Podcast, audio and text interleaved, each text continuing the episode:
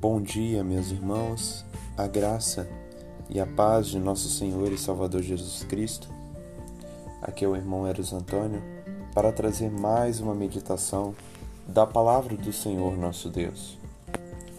O texto de hoje se concentra no capítulo 3 do livro de Jó, versículo 25 e 26.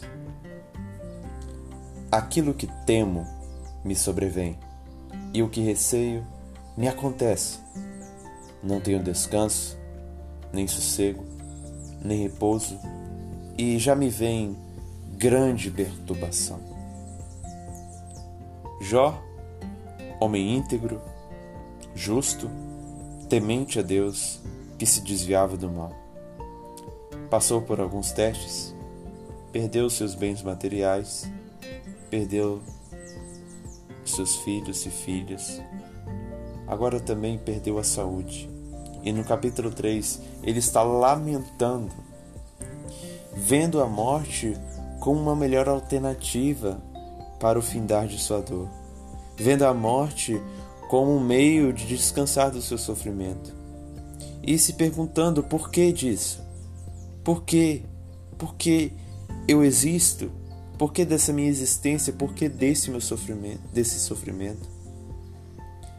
E nos versículos que li, mostra o medo e a ansiedade que havia no coração de Jó, e o resultado disso, a perturbação que também havia no seu interior. É claro que Jó não era perfeito, ele tinha suas falhas, e ao longo do livro nós vamos perceber isso. E aqui especialmente mostra que no coração de Jó havia preocupação. Preocupação naturais, como eu e você passamos. Assim como ele, nós estamos sujeitos a andar ansioso pelo amanhã. Ele disse: aquilo que temo, aquilo que tenho medo, aquilo que eu receio, me sobreveio, me aconteceu nós podemos viver ansiosos, preocupados com o amanhã, com dores, com perdas, com crises, com desastres, tragédias. Ele andava preocupado, Jó, e assim aconteceu. Às vezes, os nossos pensamentos abstratos, imaginários, se tornam fatos concretos. Ou seja, nossa preocupação agora se torna uma realidade. É, há algumas estatísticas sobre a questão da ansiedade de que uma porcentagem bem mínima daquilo que pensamos ansiosos se torna fato. Mas é possível, sim.